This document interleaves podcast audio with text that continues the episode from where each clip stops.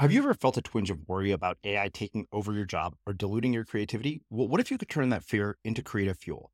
We've just published an amazing new ebook called The Four Keys to Success in an AI World. And this is more than just a guide, it's a deep exploration into the human skills that AI can't touch, the skills that are essential for standing out and thriving, no matter how much technology evolves.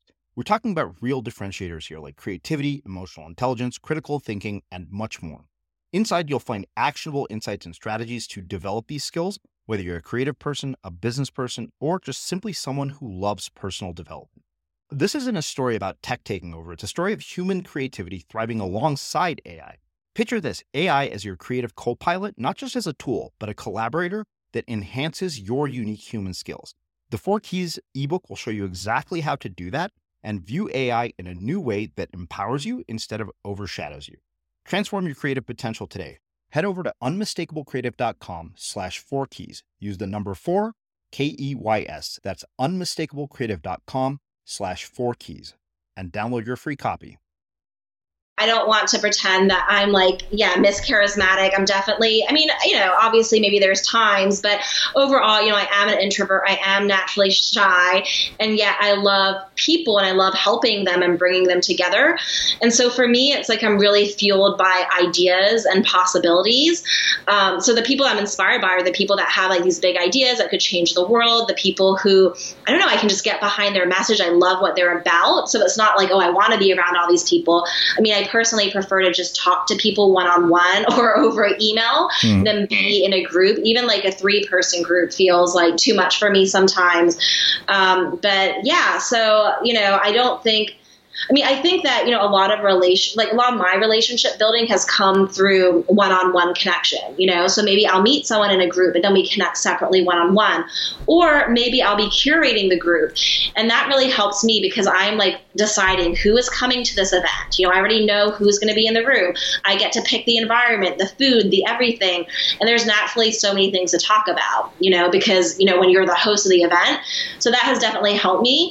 But it is, I mean, even I think it's kind of a weird thing because sometimes I'm in certain situations and I'm like, oh, I feel really uncomfortable, and yet this is what I do. And I also know that, you know, in certain ways, like I'm extremely good at it. But then there's other ways where I feel like it's, you know, it's still hard for me. I'm Srini Rao, and this is the Unmistakable Creative Podcast, where you get a window into the stories and insights of the most innovative and creative minds who've started movements, built thriving businesses, written best selling books, and created insanely interesting art. For more, check out our 500 episode archive at unmistakablecreative.com.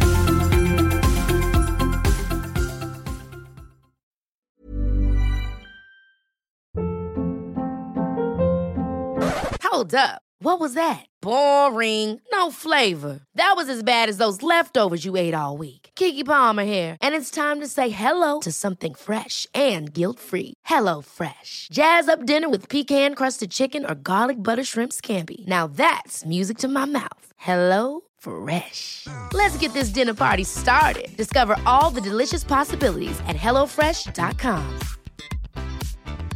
There's never been a faster or easier way to start your weight loss journey than with PlushCare.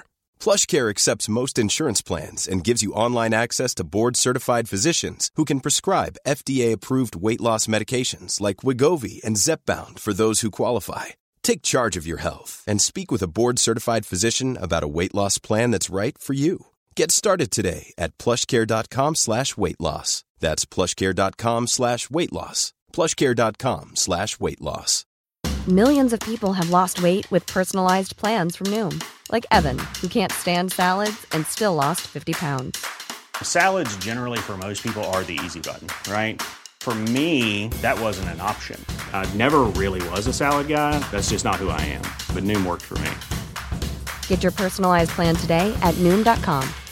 Real Noom user compensated to provide their story. In four weeks, the typical Noom user can expect to lose one to two pounds per week. Individual results may vary. Life is full of what ifs. Some awesome, like what if AI could fold your laundry? And some, well, less awesome, like what if you have unexpected medical costs? United Healthcare can help get you covered with Health Protector Guard fixed indemnity insurance plans. They supplement your primary plan to help you manage out of pocket costs no deductibles, no enrollment periods, and especially no more what ifs. Visit uh1.com to find the Health Protector Guard plan for you. This is Paige, the co-host of Giggly Squad, and I want to tell you about a company that I've been loving, Olive and June. Olive and June gives you everything that you need for a salon quality manicure in one box. And if you break it down, it really comes out to $2 a manicure, which is absolutely insane. It's also so easy to get salon worthy nails at home with Olive and June. The difference between how your nails used to look when you did them yourself and now with the Mani system is a complete game changer. The best thing about Olive and June too is it's a quick dry. Dries in about one minute, lasts for five days, and full coverage in up to one to two coats. Visit oliveandjune.com slash perfectmani20 for 20% off your first system. That's oliveandjune.com slash perfectmani20 for 20% off your first system system.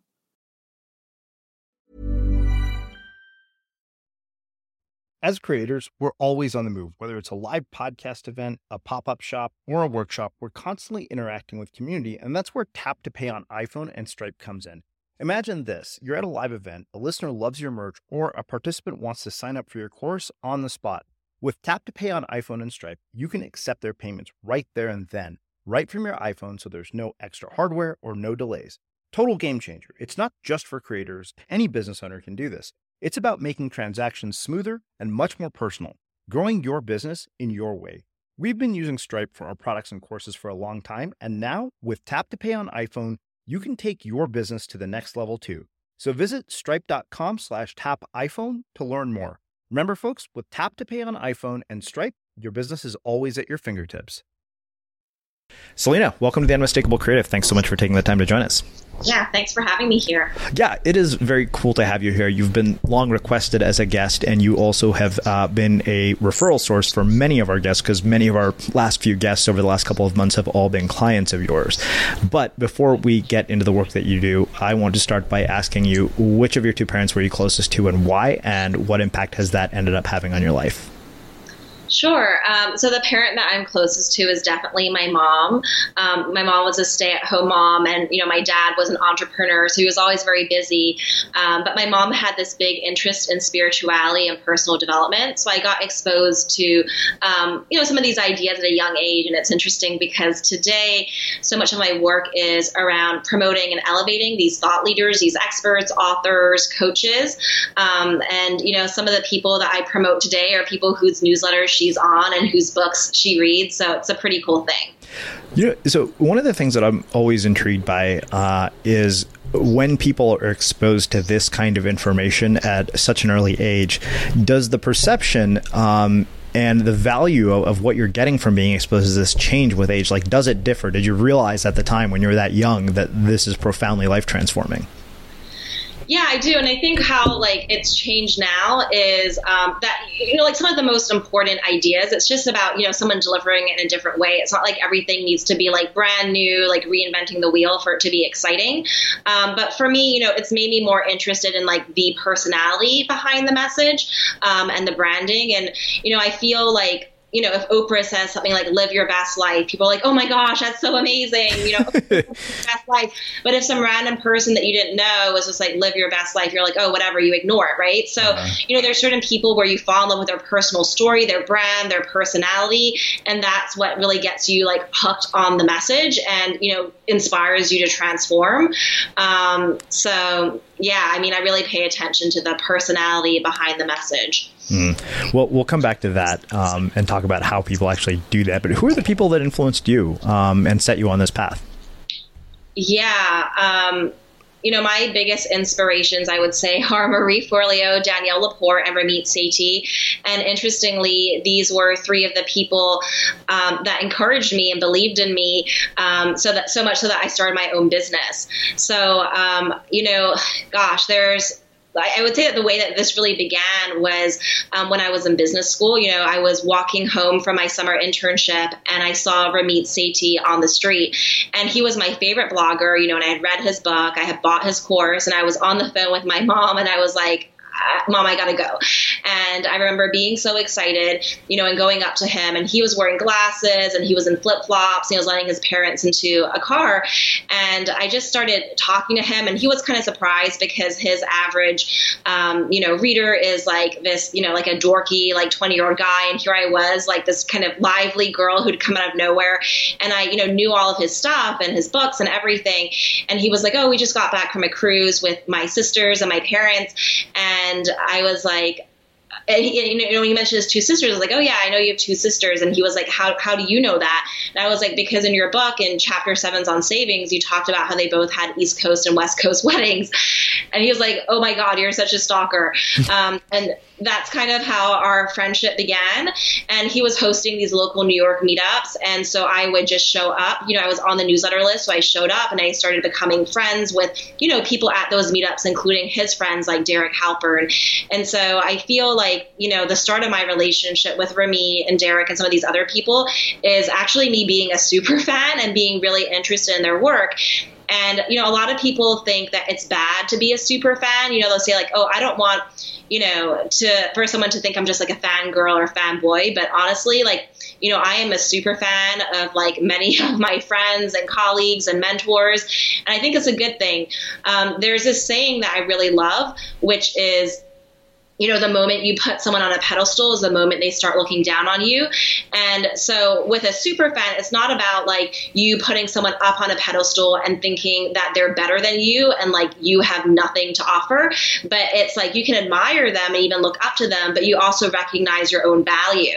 But I think the mistake that a lot of people make when trying to build relationships with the people they admire is they kind of approach them and their internal dialogue is, you know, this person is so amazing. They've got everything like, why would they even want to know me? I'm just wasting their time. You know, I'm nothing. I've got nothing to offer. You know, some kind of version of that. And then when you approach those influencers, there's like this weird energetic dynamic. And I think for me, you know, not that I think I'm at the same level as those people, but I just know that you know, I just want to add value. I want to help the people I admire because I'm so inspired by them.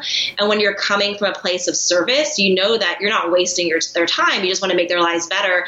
And the, the way that you sort of level that playing field in your mind is like by adding value.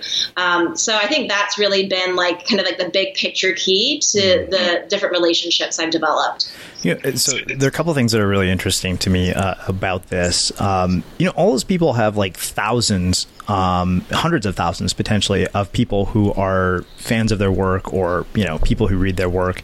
Uh, two things that, that, that strike me as interesting that I'm curious about. One is why do you think you stood out above all of them, and two, uh, I know that you're an introvert, so that seems really like counter to like you know your whole personality to go up and start that conversation. So I'm curious, like how you know what did you have to overcome to do that? Yeah, I mean, I definitely was a bit nervous. Like when I saw Ramit, I was like, hmm, like should I go up there? Like, uh, but then in my mind, it was like, you know, I might never bump into him again. so like, you know, this is an opportunity. So I just like did it, even though I didn't feel totally comfortable. Um, so that's yeah, a big piece of it. And then I think another reason why I stood out to him is, you know, you know, with our relationship, I've gone above and beyond in many different ways. So, for example, you know, Ramit um, emailed me while I was um, in business school, and he was like, I'm relaunching my website. I've got these two different versions, would love to get some feedback. And, you know, he's like, Do you have like a minute or two? And, you know, he asked for like a minute or two, but I literally carved out five hours to help him. I, you know, left my business school classroom, I went to the library, and I organized this focus group of people, and we just just got, you know, I got so much feedback from people about the cough copy, the design, the messaging, everything. And I put together almost like a report, you know, in an email and sent it off to him. And he was like, this is amazing, Selena, and he shared it with his team. And I know that sounds like a weird thing, but for whatever reason, that's just kind of how I operate. Is I just you know do these things that are high impact um, because I know that like if I just kind of get back to him with a one liner like oh I like mm-hmm. version A better or B, like it's not really going to do that much. Um, and you know that's not the way to stand out. Like if you want to be remembered by an influencer, you can't just be doing what everyone else is doing. You can't be average. You have to do things that stand out and that really make the difference so that they remember you and they're like, wow, this person is like a great person to have in my life. I love having them around. Mm-hmm. Um, you know, the other thing that, that is, is really interesting, I mean, you kind of have already started uh, touching on some of it. Um, I know that, you know, uh, if you go to Ramit's website, you're listed as one of his star students. Um, and I'm curious what it is that enables the kind of behavior that produces those kinds of results because I mean he has thousands of students and I don't imagine all of them get the results that you did. And I see this across multiple you know forms of information consumption whether it's people reading books going to conferences or taking courses um, where yeah. there is a subset of people who get nothing out of it. And you strike me as a person who would have gotten the results even if that hadn't been the case if you hadn't taken the course or hadn't you know met these people that you've met yeah, I mean, I don't know about that because I feel like in the world of online business, I mean, that's very flattering, but there's so much to learn. And um, I definitely wouldn't be here today if I hadn't learned from my mentors, whether it was, you know, in person conversations or being a part of their group programs or joining their information products. Um, but yeah, I mean, I feel like I've had this, you know, really strong drive, um, really since high school. I remember, you know, when I was in Hong Kong, um, I was kind of average. You know, there were a lot of really smart people at my school. I didn't really stand out in any way. And then when I moved to um, the States, I went to boarding school in Tacoma, Washington. Um, I, you know, was like the straight A student. There were about 30 people in my entire grade. There were a bunch of international students like me, and then people that were, you know, local. And you know, we were like ahead of, you know, where people were in the US and math and things like that. So I was able to kind of be in that number one spot. And that was really exciting for me. And also, I just, you know, had trouble connecting with the girls at my school. Like we were at boarding school, you know, some of these girls were sent there because, you know, they had were causing trouble at home and they would have, you know, these boyfriends and be having like sex at a young age and talking about makeup and just all this stuff. And I really felt like such a, you know, fish out of water and nerd. I didn't really know how to connect. And so I just kind of like you know, focused on my schoolwork. And I was the only person um, who graduated um, who went to an Ivy League school. Um, I think the next best school that someone went to in my class was NYU, and then there were like just you know different local universities that were good, but um, not you know nationally recognized in that way. But I do remember like enjoying you know being like the best, you know, in the number one spot. And then I think since then, like I've just been really driven, and also, you know, my dad was. Um, a stockbroker. He was the vice chairman of the Hong Kong Stock Exchange at one point, and one of the first people who, um, one of the first Chinese people who went to Oxford University. And so I just think that, you know, it was kind of my environment. There was always an expectation in a way that you're mm-hmm. supposed to succeed and do more than other people. And I think, you know, I guess my dad always like taught me to think big. And my dad has, um, I don't know, kind of, it sounds bad, but a little bit of a Donald Trump personality. like, and so he just kind of thinks like anything is possible, and he kind of thinks that he's the best and all of that. Yeah. Um, and so I don't really consider myself to be an arrogant person necessarily. Um, I mean, I, you know, I definitely have, you know, kind of like some of the opposite qualities of arrogance, like being shy sometime or, um, you know, like self critical. But then I think there's like this other side of me that is like really bold and ambitious and kind of believes that I can do anything and is willing to take risks. And so, um, you know, one, one example of this, and this is connected to why I've succeeded in online courses because it's like an attitude and a mindset mm. that you bring to it. But um, so, just kind of as a backstory, like I used to be terrified of public speaking, and when I was in business school, um, we would, you know, get into small groups and have to introduce ourselves to our classmates, and I'd be like in a group of six people, would kind of go around the circle, and the whole time I couldn't even pay attention to what people were saying because I was just so focused on myself and like, how do I introduce myself. I don't want to mess up. Like, ah, I don't like being seen. And that's kind of, yeah, that was like my experience. I was like terrified to talk for 20 seconds. And when I decided to start my own business, pretty shortly after I saw all these people have workshops, and I had actually um, been part of a women's life coaching group, which really like furthered my interest in the personal development and thought leader space. And so I thought, you know, I want to do a workshop. I want to do a two day workshop called Elevate Your Brand. And so I just like posted it on Facebook and I shared it with the 150 people on my newsletter, and I um, sold seven spots. And you know, there were going to be seven people who had paid $600 that were going to come and listen to me talk and teach them for two days. And it was like actually a really insane thing because I was uncomfortable with 20 seconds of attention. And so like I had just like enrolled people to, you know, be in this workshop for two days. It was kind of crazy. And yet I just did it. And I remember leading up to the workshop that week, like I kept on putting off, you know, the outline and everything. Like, oh, I don't want to do it. I'm too scared. And, and then finally it was like, okay, I have to create it. And I remember I don't know if I've ever felt quite this way before, but like physically sick, like feeling like I had to throw up, like my body was like frozen. Like it was hard for me to move. I was like so scared. And I um, called one of my best friends. I'm like, can you just like sit with me in my apartment and can I just talk through like what I think I'm going to talk to people about? And, you know, and anyways, like I did the workshop. And um, as people started coming through the door I started just kind of talking to them, I started to feel more comfortable. And then, you know, everyone introduced our, themselves. I taught a little bit. People shared. I'm like, okay, I can do it. And I became more comfortable. And um, I feel like with my entrepreneurial career, I've done so many things that are like a little bit crazy. Um, so, you know, after business school, I decided to start my own business, even though I had no clients, you know, which is typically a no no. And, um, you know, I, I, did get, you know, a, couple clients, but, and I had this one nightmare client that made me not want to work one on one anymore. And I found this business coach, and she was $27,000. She had a mastermind, and I was making about $4,000 a month at the time. And I decided, you know what, I'm just going to take the leap and join the mastermind. And um, I remember looking at, you know, all the comments in the Facebook group and people were like, oh, I just had a 10K month, I had a 20K month. And I thought like, wow, I'm like bottom of the class. But I would say that being in that environment really helped push me to the next level. And I started to have 10K months and 20K months. And there were specific strategies and ideas and things that my coach helped me with. And I'm like, even though it's so freaking uncomfortable, I just paid all this money. I better do it.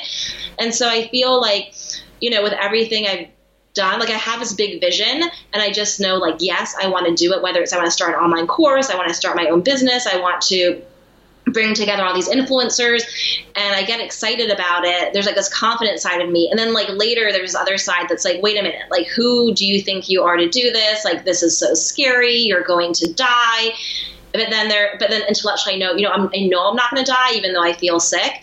And then I just kind of go ahead and do it and just go all in and pour everything into it because I don't want to mess up. And then it kind of works out. Um, so yeah I mean I never really talked about it in that way but that is kind of I, I feel like how I've just like approached my business and how I've grown by leaps and bounds Is I've literally started before I felt ready. Wow. Okay. So many questions uh, come from this. Um, one is is you know. I don't imagine that you woke up one day and you knew this is exactly what this business is going to look like. This is what I'm going to be known for. And I'm curious how you arrived at the conclusion that you did that you would be the person who basically everybody goes to for influence yeah, I definitely didn't arrive at that place. And I felt like I was having an identity crisis when I started my business because I knew I wanted to help people with marketing, but then I didn't really want to write boring marketing articles.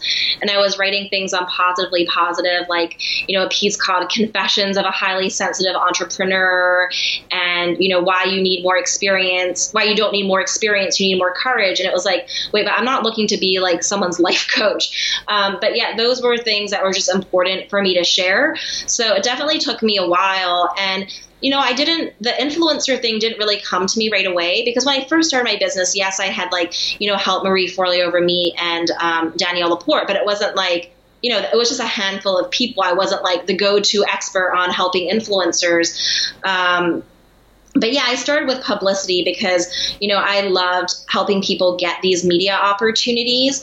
And, um, you know, but then I had a really bad experience with a client that made me like rethink things. And then I started, you know, doing coaching. And with the coaching, I added on like this mastermind retreat component that included these dinner parties because I realized, like, yeah, I can give people advice, but honestly, like, one of the things I'm best at is like bringing people together and connecting them with influencers. And so, you know, with these people that want this media coverage, like, I, you know, I just thought like it would be so exciting for them to come to New York City and meet the different influencers in my network, you know, who could give them these opportunities to meet these editors from Forbes and Oprah and all these places.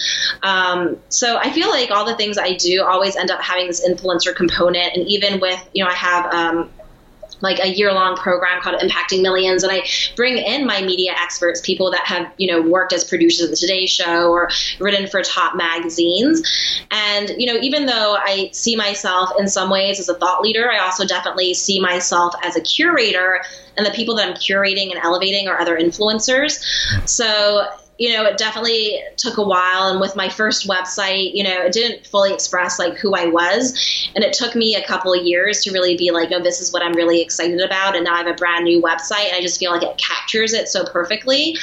Um, but you know i think that sometimes when you don't really know like what how am i supposed to brand myself or what do i stand for you know sometimes you i mean sometimes you can figure it out with the help of a consultant but other times you are like developing your brand and what you want to be known for by like living your life and it just has to evolve and you can't kind of get mad at yourself or beat yourself up and be like let me come to it faster mm. um, so i don't really feel like i did anything wrong but you know it definitely did take me a couple of years to understand like where i kind of fit in the marketplace and you know what my contribution would be yeah, I mean, I found in my own experience, um, at least for us, that has been very much an iterative process to even get to the point of, of rebranding as unmistakable creative was four years, and I feel like every year I get become clearer and clearer on what that is. Right. Yeah. Absolutely. And actually, I can share another story yeah. about like how I've connected with influencers. And, you know, the reason why I like to share these stories is I don't want people to think like, oh, Selena, you know, you live in New York City or you knew that person, you know, so it's helpful to kind of hear multiple stories and get an idea of like, oh, how could I do that for myself? So this next story involves Danielle Laporte, who I know um, has been a guest multiple times on your show. And, you know, I was on her, um, you know, I had joined her newsletter list. I actually, well, I learned about her through a newsletter. Um, Columbia University had mentioned this women's group, Ladies Who Launch, and I checked out their website, and I think Danielle Laporte was in their newsletter. And I just thought that the work that she was doing was so cool, and so I just reached out to her um, and offered to connect her with some media people, and that's how we started developing a relationship. And then years later, you know, I learned by being on her newsletter that she was coming out with a book called The Fire Starter Sessions, and I thought, you know, this book is so cool. Like, I want to let people at Oprah Magazine know about about it. And so I reached out to her and I said, you know, hey, Danielle, like, how would you, you know, would it be okay if I reached out to some people there? I really feel like you should be on their radar. And she said, I would love that. And she had her publisher send me a copy of the Fire Starter sessions. And they also sent me a couple of Fire Starter tattoos. And I, you know, went out and bought like this brown paper bag and put this like in this red fire paper that was like bursting out of the bag. And I bought a chocolate fire chili bar, and like assembled the whole thing and hand delivered it to Hearst magazines. And then I, um, you know, wrote an email pitch and sent it off. And I took a picture of the package and I also um, forwarded the pitch to Danielle. And she was like, Selena, this pitch is impeccable. Like every single word, the whole spirit of it, for the love of God, thank you. And um, you know, and I was so happy to help and to help her, you know, get on the radar of those people and to get the conversation going there. And, you know, I think this comes back to like a big theme in my life, um, which also connects to the Ramit story I told earlier, which is you don't wait for opportunities, you have to create opportunities. You know, so Ramit didn't ask me to spend five hours looking at his website and coming up with a, for a report, you know, and Danielle didn't ask me to, you know, pitch Oprah magazine. And I didn't even have like a contact there. I didn't, wasn't like, like trained as a publicist or anything. You know, I was just inspired and I wrote this thing. Um, and so, you know, and like a couple years later, when I was starting my business, you know, I, I knew like I need to have some kind of endorsement on my website because I don't have any clients yet um, I need to have things that make my brand attractive and that draw people to me. And so I said to Danielle, um, you know, I'm, I'm launch. I'm so excited to be starting a business and I'm launching a website, and it would mean the world if I could, you know, include a sentence or two from you on my site. Um, you know, I was wondering if I could possibly use, um, you know, this like these sentences from an email you sent me after you know xyz happened the whole oprah thing. And she was like absolutely you know use that you know far and wide. And so i wasn't like being strategic like oh let me help danielle because maybe one day i would need a testimonial or something. I was literally only helping her because i felt inspired and excited. And so you know when i think about like helping influencers and things like that it's like you know, kind of like the litmus test is I have to feel so excited and inspired by the person that I would be like happy to do it for free. It's like the money piece doesn't really matter. It's more that, you know, I believe in what they're doing and it is like an honor and it's a reward to almost be a part of the reward and contribute and just adding value is the reward and I'm done. And so I think that's also like a really huge thing that has differentiated myself because you know a lot of these um, people are used to people asking them for favors all the time. And you know it's kind of scary for them to let people into their world knowing like who knows what they're going to expect or ask of me. And so they have these walls up.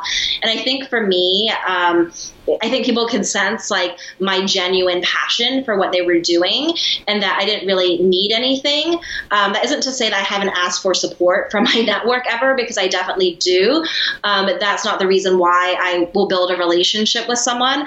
And so, um, yeah, so that was like another key example of how I went above and beyond and really stood out and became remembered by Danielle. Um, and that actually like led to me, her later like telling Marie Forleo about me, you know, and Ramit also told Marie about me. And so it's like, you know, if I sent an email to info at Marie Forleo, I probably wouldn't get a response. But when those two people are like, hey, like you need to know Selena, you know, then I'm going to hear back right away. And so, um, you know, I, I think you know, today I feel fortunate that I've been able to, you know, know all these incredible people, be this gatekeeper, make things happen.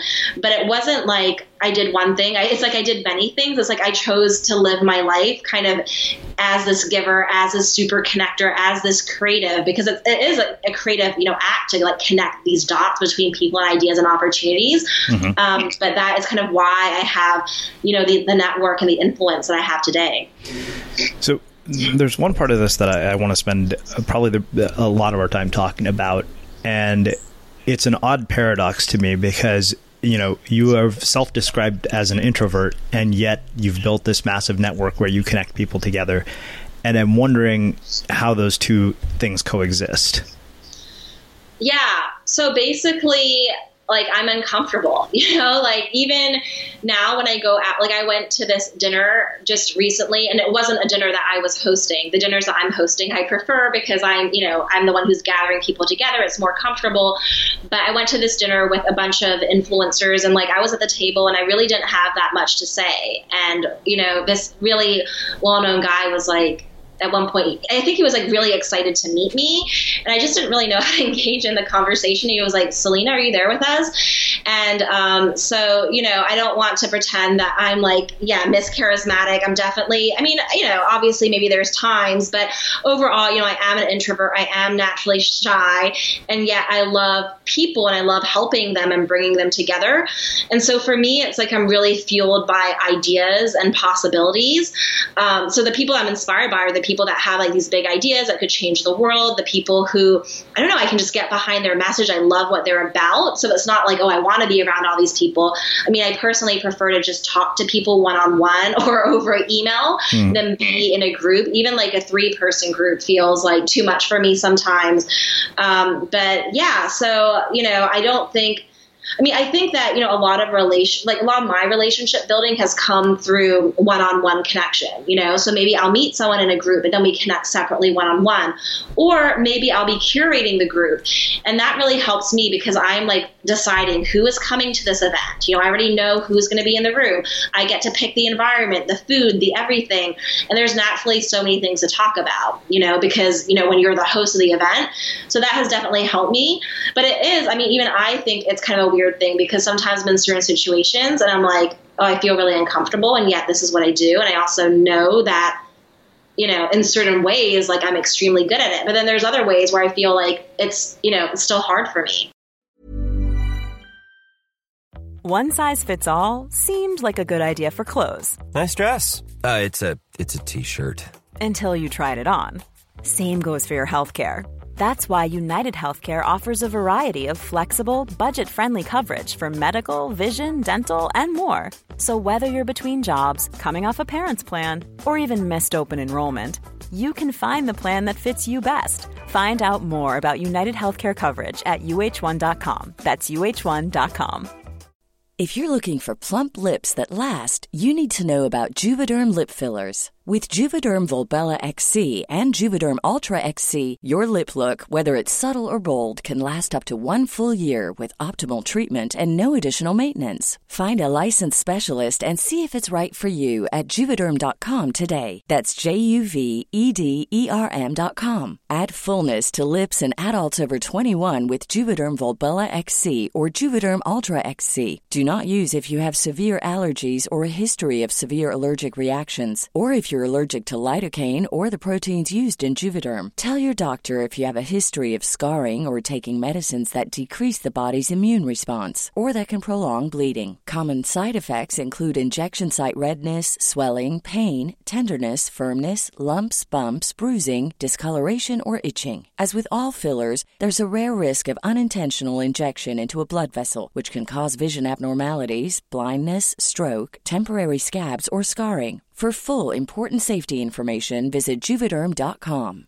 Imagine the softest sheets you've ever felt. Now imagine them getting even softer over time. That's what you'll feel with Bowl and Branch's organic cotton sheets. In a recent customer survey, 96% replied that Bowl and Branch sheets get softer with every wash. Start getting your best night's sleep in these sheets that get softer and softer for years to come. Try their sheets with a 30-night guarantee. Plus, get 15% off your first order at bowlandbranch.com. Code BUTTERY. Exclusions apply. See site for details. Ever catch yourself eating the same flavorless dinner three days in a row? Dreaming of something better? Well, HelloFresh is your guilt-free dream come true, baby. It's me, Keke Palmer. Let's wake up those taste buds with hot, juicy pecan-crusted chicken or garlic butter shrimp scampi. Mm. Hello Fresh. Stop dreaming of all the delicious possibilities and dig in at HelloFresh.com. Let's get this dinner party started. One size fits all seemed like a good idea for clothes. Nice dress. Uh, it's a it's a t-shirt. Until you tried it on. Same goes for your healthcare. That's why United Healthcare offers a variety of flexible, budget-friendly coverage for medical, vision, dental, and more. So whether you're between jobs, coming off a parent's plan, or even missed open enrollment, you can find the plan that fits you best. Find out more about United Healthcare coverage at uh1.com. That's uh1.com. Since 2013, Bombas has donated over 100 million socks, underwear, and t-shirts to those facing homelessness.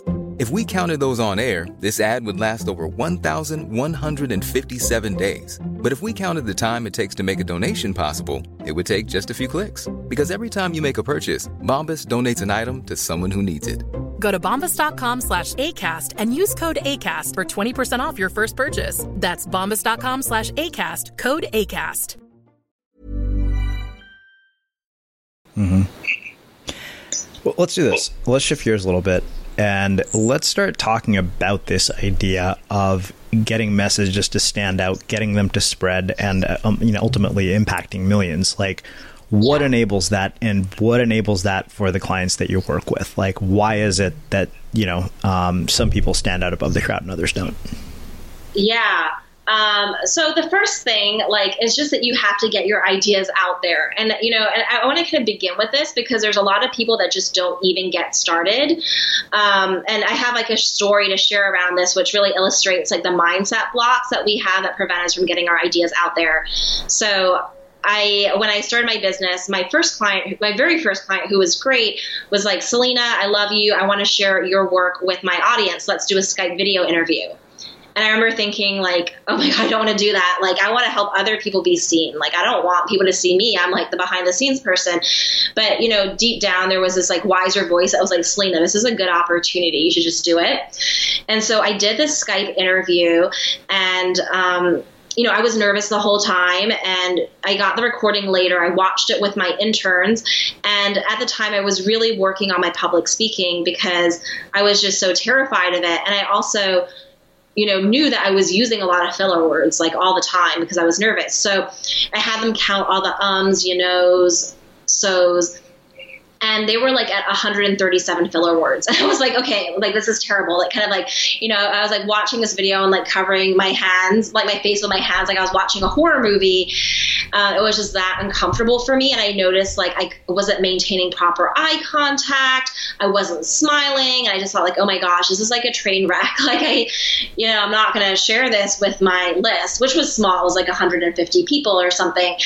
And one of my interns, said to me, you know, honestly, Selena, I don't think it's that bad. Like, I actually think you had some really good ideas to share. I think it could really help people.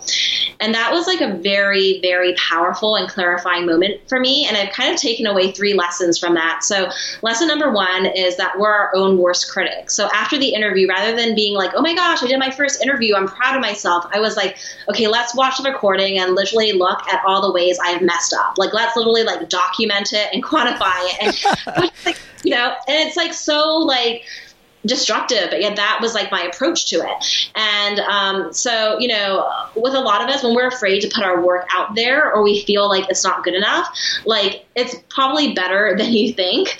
Um, so that's something to keep in mind. And then the second big idea that you know i took from this is that you know i was comparing myself to ramit sethi marie forleo all these people who seem so eloquent and polished and had this incredible personality um, on camera. And the thing is, you know, I've got my own personality, but also, you know, they've been doing this for 10 years, you know, 20 years, whatever it is. And so for me and for anyone else, like we cannot expect ourselves on day one to you know be at that level. It's something that develops over time and the only way that you're going to get there is by getting started. You know you get better with each um, interview. And the third thing is what my intern said about you know i think that what you share could help a lot of people. Like that was so powerful for me because honestly, I was going into the interview just thinking about me, me, me. Like, I knew I had good ideas to share, but I'm like, I don't know. I, I think, I don't know if I'm going to be presentable. I don't know if I'm going to look good. And it was just so me focused. And when I realized, like, this is helping people, I was like, yeah, I should get these ideas out there. And so now when I do an interview, you know, sometimes I know I'm not perfectly polished, maybe I stumble on a couple of words or use some filler words or whatever it is. Like, I don't really judge myself for that. Like I kind of am able to take a step back and say to myself, like, okay, did I, you know, give my all? Did I try my best? Did I share stories that could inspire? Did I offer valuable advice? And if the answer is yes, then it's like, okay, I'm good. I'm moving on. I'm not going to, you know, worry about the delivery. Um, you know, I, I, showed up and I did my best. And so, yeah, I mean, that's been really powerful for me. And, you know, I really have to say that mindset is the biggest thing, you know, because there are so many people that have great ideas, but they don't share them with other people. They're just known by like 10 clients or a handful of people. And they could be getting their ideas out there, but they just, they'll say things to themselves like, you know, it's not my style to brag, you know, or I'm about helping people. It's not about myself. And so there's all these things that prevent the ideas from even getting out there and developed. And part of, I found that developing your ideas is by sharing it with other people and then you refine them. And part of the way that you share it is by getting publicity. It's by writing the guest post and refining your thought leadership. It is by doing the podcast interviews. And with each interview, you get a better sense of like how you can share the idea in a more powerful way. And so I think a lot of people like stop themselves and they don't give themselves those opportunities. So the first thing we always have to address is mindset. Mm-hmm. Where do you go from mindset um, and in terms of messaging? Because I've said yes to almost everybody that you have sent my way, but there have also been people that I've passed on, and I'm trying to figure out. I think I know what, what the difference is for me. Um, I don't know that I can articulate it. Yeah, I mean, I think it's about having a message that's compelling, right? And it comes down to copy. Um, I, you know, there's there's multiple things, but one of them is the copy. So, for example, um, Gabby Bernstein you know, on her website, she says, um, "Become the happiest person you know." Mm-hmm. Like that's kind of a cool idea to be the happiest person you know. Um, she could have just said like get happy and that wouldn't be interesting or on my website i have this you know um, phrase like you know go from hidden gem to household name I could have said just like become more visible, but the language that I use is more evocative and interesting and exciting. So that's a part of it, you know, because a lot of people think that they need such a unique idea. And sometimes people do have unique, groundbreaking ideas, but other times they don't. And it's just their personality and their spin. You know, there's a lot of people that, um, you know, health coaches that talk about weight loss. And, you know, oftentimes they're not creating something that's brand new, but it's how it's their personality, it's their brand, it's their unique story and their way of messaging and talking about the problem or the issue or, you know, whatever it is in a way that really resonates with people and kind of connects with them, like even on a soul level. Um, so, you know, resonance is a really big part of it. Hmm. How do you how do you find that resonance? I mean, obviously we've talked about a little bit. You know, you've mentioned what it is that resonates because yeah, that is absolutely the thing that sells me every time when I say yes to a guest. Is there's something in here that resonates with me and makes me curious, and I feel like it makes for a good story. Um, how do people find what that is? How do they develop resonance? Which I, I realize is a really weird question. Yeah, I mean, so you know, people are inspired by people if they can see a piece in themselves in them. You know, so oh, I was just like them, or I can connect with that. You know, so I know for me, like when I share my story, I always make sure to talk about how I'm an introvert and how I'm shy, you know, because it's true. And also, it's it's a little bit different, but a lot of people can resonate with feeling introverted or shy, even if you're someone who's naturally extroverted. You know, when I talk about um, how I used to admire these experts from afar and I would read their newsletters and watch their videos and, you know, and dream of one day, you know, getting to know them, it's like, you know, there's this resonance because people are like, oh, yeah, me too, you know? So I think that the first place is really like thinking about your story and how it can appeal to people. Um, I remember when I was first getting started, I would tell like aspects of my story or accomplishments. And my business coach was like, you know, it's not relatable. It sounds like you're acting like you're better than other people, and people really want to feel like they can connect with you. Um, that you know they could would see themselves in your shoes that they want to see this like vulnerable and real side of you. So that's something i always keep in mind and i think that the more successful you become the more vulnerable you have to be and the more you need to show your flaws. So even just now when i was talking about you know all of my fears and how i messed up in the interview like you know i like to share that because it also helps people connect with me because people may see me right now and be like wow she's got a seven figure business and she knows all these influencers and she lives in New York City, I can't really connect with that. But when I show the human side, it's more interesting. And you know, the other thing is there's just certain things that people gravitate towards and that the media knows people gravitate towards so that's what they're looking for so for example like rags to riches stories are really popular um, because you know a lot of people like wonder like oh wow she went from like welfare to millionaire. Like if i followed her tips like could i do that too? Um, so like rags to riches kind of hero's journey those types of things really resonate with people. And then also like you know making things really um, like breaking them down in simple terms that people understand. So creating frameworks. So, you know, I know a lot of coaches and experts and they have these like very kind of complicated ideas and they're frustrated when the media doesn't understand them and they have to dumb it down. But, um, but part of it is also like thinking about how can I create like a system or framework around my knowledge. So for example, there's this book called The Five Love Languages. That's a framework that's really easy to understand. You know, which of the five love languages are you? Or like Maslow's hierarchy of needs or you know all these things are different frameworks and i've got my own frameworks in my business um, so part of it if you've got like a complex idea is thinking about how you can simplify it um, through a framework, you know, and, and, also with numbers. People like five levels, three steps, you know, 12 steps. Um, so those are some examples of things that, you know, tend to resonate with people and also that do well in the media. Yeah. You know, there's one other piece of this that um, I wanted to ask you about. So I think you and I met sometime last year for the first time, and you were in the middle of working on uh, Danielle LaPorte's book launch, and there was a piece you wrote about how you had pretty much broken every rule that anybody follows in building a business. Like none of the things that your mentors did to build their businesses you did, and yet you got extraordinary results. And I want to talk about why you made those choices, but more importantly, how they why they worked. Yeah, that's such an interesting thing. And um, yeah, and I've even evolved since I wrote that piece. But basically, just to kind of update people, I wrote this piece about how, you know, I kind of hit the seven figure mark. And one of my friends was like, you know, what's your next big goal? And a lot of people's goal, you know, after seven figures is like 10 million. But honestly, like, I didn't really feel like you know, that was a goal of mine or something that was very important. And I kind of reached a point where, you know, there's so many experts I admire who say things like, you've got to be on Instagram, you have to run a free challenge, you have to do a three part video series, um, you know, so many things. And I hadn't done like a single one of those things. Like, and I mean, you know, I'm not saying that what I do are best practices because they're not. Like, I don't email my list consistently. That's definitely not a best practice. But, you know, just kind of where I was, like, a lot of my work was around serving people in my mastermind and being really hands on, you know, with my students and things like that. And so I was kind of being split in a lot of directions. But I think that one thing that I've always been able to do is I don't I guess build like a brand that people really gravitate towards. You know, it's like when I was looking to hire a personal trainer. There was all these options, and then you know, it's like a friend was like, oh, or Ramit, you know, had a personal trainer that he works with that also works with Todd Herman and Derek Halpern. And it's like, okay, well, I want the trainer that works with all of them. And so I think in my own business, like I have built this brand by being the go to person for so many different thought leaders. And they were all recommending me that that was just like enough information for people. Um, they were intrigued.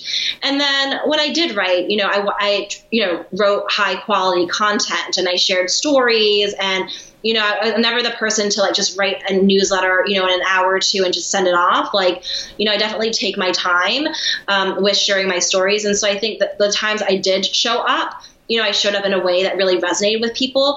And then simultaneously, I've been building this aspirational brand and working with a lot of top people. And my business model is actually very different from how some people recommend you build a business. So a lot of people will say like, okay, you start with like the seven dollar tripwire, you know, where someone buys a report for seven dollars, and then you've got the ninety seven dollar product, and then you do the one ninety seven to four ninety seven, and then you do this, and then you do that.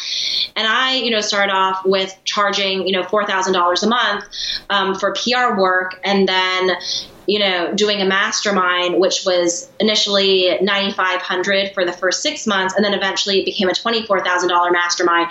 But what I, but by working with like a lot of top people, I was able to create a lot of big case studies because the top people are the top people for a reason. It's because they take action, they're going places, they've got ideas that resonate. And so I was helping those people and their followers, you know, started to take notice. And then they would want to join, you know, when I then finally had a $3,000 offering, and those people would like rush to join that because I never had anything, you know, below like $24,000 at a certain point. Um, and so, yeah, I do think that my relationships, um, the way I've branded myself, even though initially I didn't have a very good website, but, you know, the relationships and endorsement and just kind of some of the basic positioning I had was enough. Um, but like at this level at, this stage you know in my career i'm actually doing i'm looking to step more into a thought leadership role because even you know with having a seven figure business i was still a little bit behind the scenes which i, I mean i always will be you know I, I, like doing the strategy and things like that. But I, I, really invest a lot of my time in getting helping my clients get seen. And um, you know i think now like i want to put more time into like things like Instagram or you know what, you know things like that for myself. But you know it's interesting because now I'm at like the seven figure mark and we'll be at multiple seven figures this year, and so I have a lot of financial resources, and so you know the business is running, and I don't have to worry about that, and I can worry more about some of this other stuff. But you know, I, I, was always pursuing like visibility, like podcasts and things like that. But there were other things like Instagram or three part video series or like a fancy new website that I didn't really start paying attention to until I got you know the business stuff down. Yeah. Do you think about money differently now than you did before? Uh, Um, yeah, I mean, definitely. When I was at a nonprofit making forty-two thousand dollars a year, like I really couldn't imagine myself making that much more money. Like maybe like eighty thousand dollars, like one day, or sixty thousand dollars, but like six figures. I just, you know, I felt like you had to be in finance to make six figures, um, and I just, you know, I didn't think I had the personality to be a business person because I was, you know, I get hurt easily, and you know, I'm naturally shy and things like that, and I'm self-critical, and I like, you know, sometimes I just like overthink things. Um, but yeah, and now it's like it, it's. I mean, making money is in some ways it's easy because I know exactly how to do it. I mean, it's also hard work to create the products and programs. Um, so now it's like I feel like I could even, you know, out earn my dad one day, which is something that's, you know, mind blowing because he is really successful. So yeah, I definitely think about it differently. I mean, I think I used to feel bad about asking for money and making a lot of money and, you know, now I don't really, you know, have that issue. I think I used to feel like, well, if you're helping people, you know, like, because when I was in college, you know, there was like this dichotomy, like people would come to campus, you know, to recruit you, and it was either like, you know, um, you know, investment banking and consulting or teach for America. You know, so it's like make money or like help people. Right. And I really did feel like there was this, you know, this like split. And now I can see that you can do both. And the only reason why I can see it is because I have role models. I have other people in my industry who are doing it. And I realize, oh, wow, this really is possible. And lots of people are doing it. Hmm. Wow. Wow. Um, well, I think that makes a, a, really fitting end to our conversation, but I want to have you talk a little bit about uh, impacting millions before we close things up. Uh, yeah. So, can you tell people a little bit more about it? Yeah, absolutely. So, like I said, my passion is helping people who feel like this hidden gem, who know they're good at what they do, go from hidden gem to household name and get publicity. And so I've got this three part video series for people who want to learn how to get publicity, how to get on top podcasts, magazines, um, TV, and more. Um, and so you can check that out at impactingmillions.com slash unmistakable. And I know unmistakable, I know I like messed up the spelling when, I was call you Srini. So just, you know, double check your spelling, but impactingmillions.com slash unmistakable, and you'll be able to check out that three part video series. Um, and we cover a lot, so it's kind of like a mini course in and of itself. And also when you, um, you know, enter to watch the video series, um, at the end of the video series, you'll have a chance to fill out a questionnaire. It's for a special giveaway. Um, just answer a couple questions so I know that you actually watched the videos and let me know a bit about yourself, and you'll be entered to win a trip to New York City, all expenses paid, um, where I'll be flying you in, putting you up in an amazing hotel, and you'll get to come to one of my influencer dinner parties and meet the media and get some mentoring for me. So, um, you know, I, I, wanted to throw that in. It's just like extra incentive for people to check out the video series. Hmm. Awesome. Well, I want to finish with my final question, which amazingly enough, I've never gotten to ask you, and I'm really curious to see what your answer is going to be to this. What do you think it is that makes somebody or something unmistakable? You've never asked that? I've never asked you that, so I'm oh, really curious what your answer is to this. Um, I think it's their vulnerability. I think is what makes someone unmistakable. Um, I think about like my mentor Ramit and how you know there was a story that he shared in a newsletter like eight years ago. And I remember reading that story and just connecting with it so much. Um, it was a story about how he um, was, you know, pursuing like different summer internships, and he went to this company that you know made like different you know packaged goods, and they're like, oh yeah, you know, would love to use an intern. We'll start you at ten dollars an hour, just like all the interns, and you do X, Y, and Z. And I remember, and he was like, in that moment, he was like, I don't want to just be like everyone else. I don't want to just be another intern, you know? And he's like, I don't want that opportunity. And there was just a way that he told that story that really like hit me. And I forwarded that email to like 35 people. And even to this day, like I still remember that story that I read, you know, over like 20 seconds eight years ago. And so when I think about the people that I really admire, I love, and that inspire me, it's because I was moved by something that they said. And it's typically when they opened up and were vulnerable and showed, um, you know, a flaw, a weakness, or insecurity. So I think, you know, and I think for myself, like how I try to be unmistakable is being myself because when I started my business, I thought, you know, I didn't know many people who were introverted or shy or this or that who were successful business leaders. And I think that, you know, the ultimate inspiration is being yourself and, you know, realizing like I can be successful being the way that I am. And so sharing you know, sometimes I feel a bit weird saying, oh, I'm naturally shy or I'm such an introvert or I am not good at X, Y, Z but it's true. And I think it also um, helps people relate to me and it helps make me become memorable and unmistakable. Awesome. Um, well, I can't thank you enough for uh, taking the time to join us and sharing your story and your insights with our listeners. This has been amazing. Yeah, thank you so much. Yeah, and for everybody listening, we will wrap the show with that. Thank you for listening to this episode of the Unmistakable Creative Podcast. While you were listening, were there any moments you found fascinating, inspiring, instructive, maybe even heartwarming? Can you think of anyone, a friend or a family member who would appreciate this moment? If so, take a second and share today's episode with that one person because good ideas and messages are meant to be shared. Small details are big surfaces, tight corners are odd shapes, flat, rounded, textured, or tall. Whatever your next project, there's a spray paint pattern that's just right. Because Rust new Custom Spray 5 in 1 gives you control with five different spray patterns. So you can tackle nooks, crannies, edges, and curves without worrying about drips, runs, uneven coverage, or anything else. Custom Spray 5 in 1. Only from Rust Hold up. What was that? Boring. No flavor. That was as bad as those leftovers you ate all week. Keke Palmer here, and it's time to say hello to something fresh and guilt-free. Hello Fresh. Jazz up dinner with pecan-crusted chicken or garlic butter shrimp scampi. Now that's music to my mouth. Hello Fresh. Let's get this dinner party started. Discover all the delicious possibilities at hellofresh.com. Planning for your next trip? Elevate your travel style with Quince. Quince has all the jet setting essentials you'll want for your next getaway, like European linen, premium luggage options, buttery soft Italian leather bags, and so much more. And is all priced at 50 to 80% less than similar brands. Plus, Quince only works with factories that use safe and ethical manufacturing practices.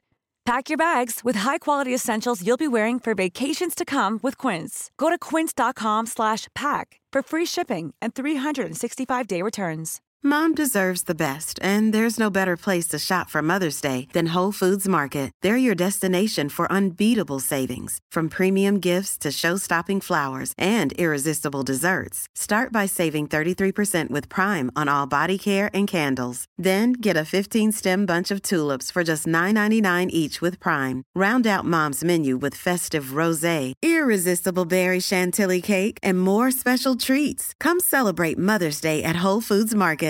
Imagine the softest sheets you've ever felt. Now imagine them getting even softer over time. That's what you'll feel with Bowl and Branch's organic cotton sheets. In a recent customer survey, 96% replied that Bowl and Branch sheets get softer with every wash. Start getting your best night's sleep in these sheets that get softer and softer for years to come. Try their sheets with a 30-night guarantee. Plus, get 15% off your first order at bowlandbranch.com. Code BUTTERY. Exclusions apply. See site for details. Have you ever felt a twinge of worry about AI taking over your job or diluting your creativity? Well, what if you could turn that fear into creative fuel? We've just published an amazing new ebook called The Four Keys to Success in an AI World. And this is more than just a guide, it's a deep exploration into the human skills that AI can't touch, the skills that are essential for standing out and thriving, no matter how much technology evolves. We're talking about real differentiators here like creativity, emotional intelligence, critical thinking, and much more. Inside, you'll find actionable insights and strategies to develop these skills, whether you're a creative person, a business person, or just simply someone who loves personal development. This isn't a story about tech taking over, it's a story of human creativity thriving alongside AI. Picture this AI as your creative co pilot, not just as a tool, but a collaborator that enhances your unique human skills. The Four Keys ebook will show you exactly how to do that and view AI in a new way that empowers you instead of overshadows you. Transform your creative potential today. Head over to unmistakablecreative.com slash four keys. Use the number four, K E Y S. That's unmistakablecreative.com slash four keys and download your free copy.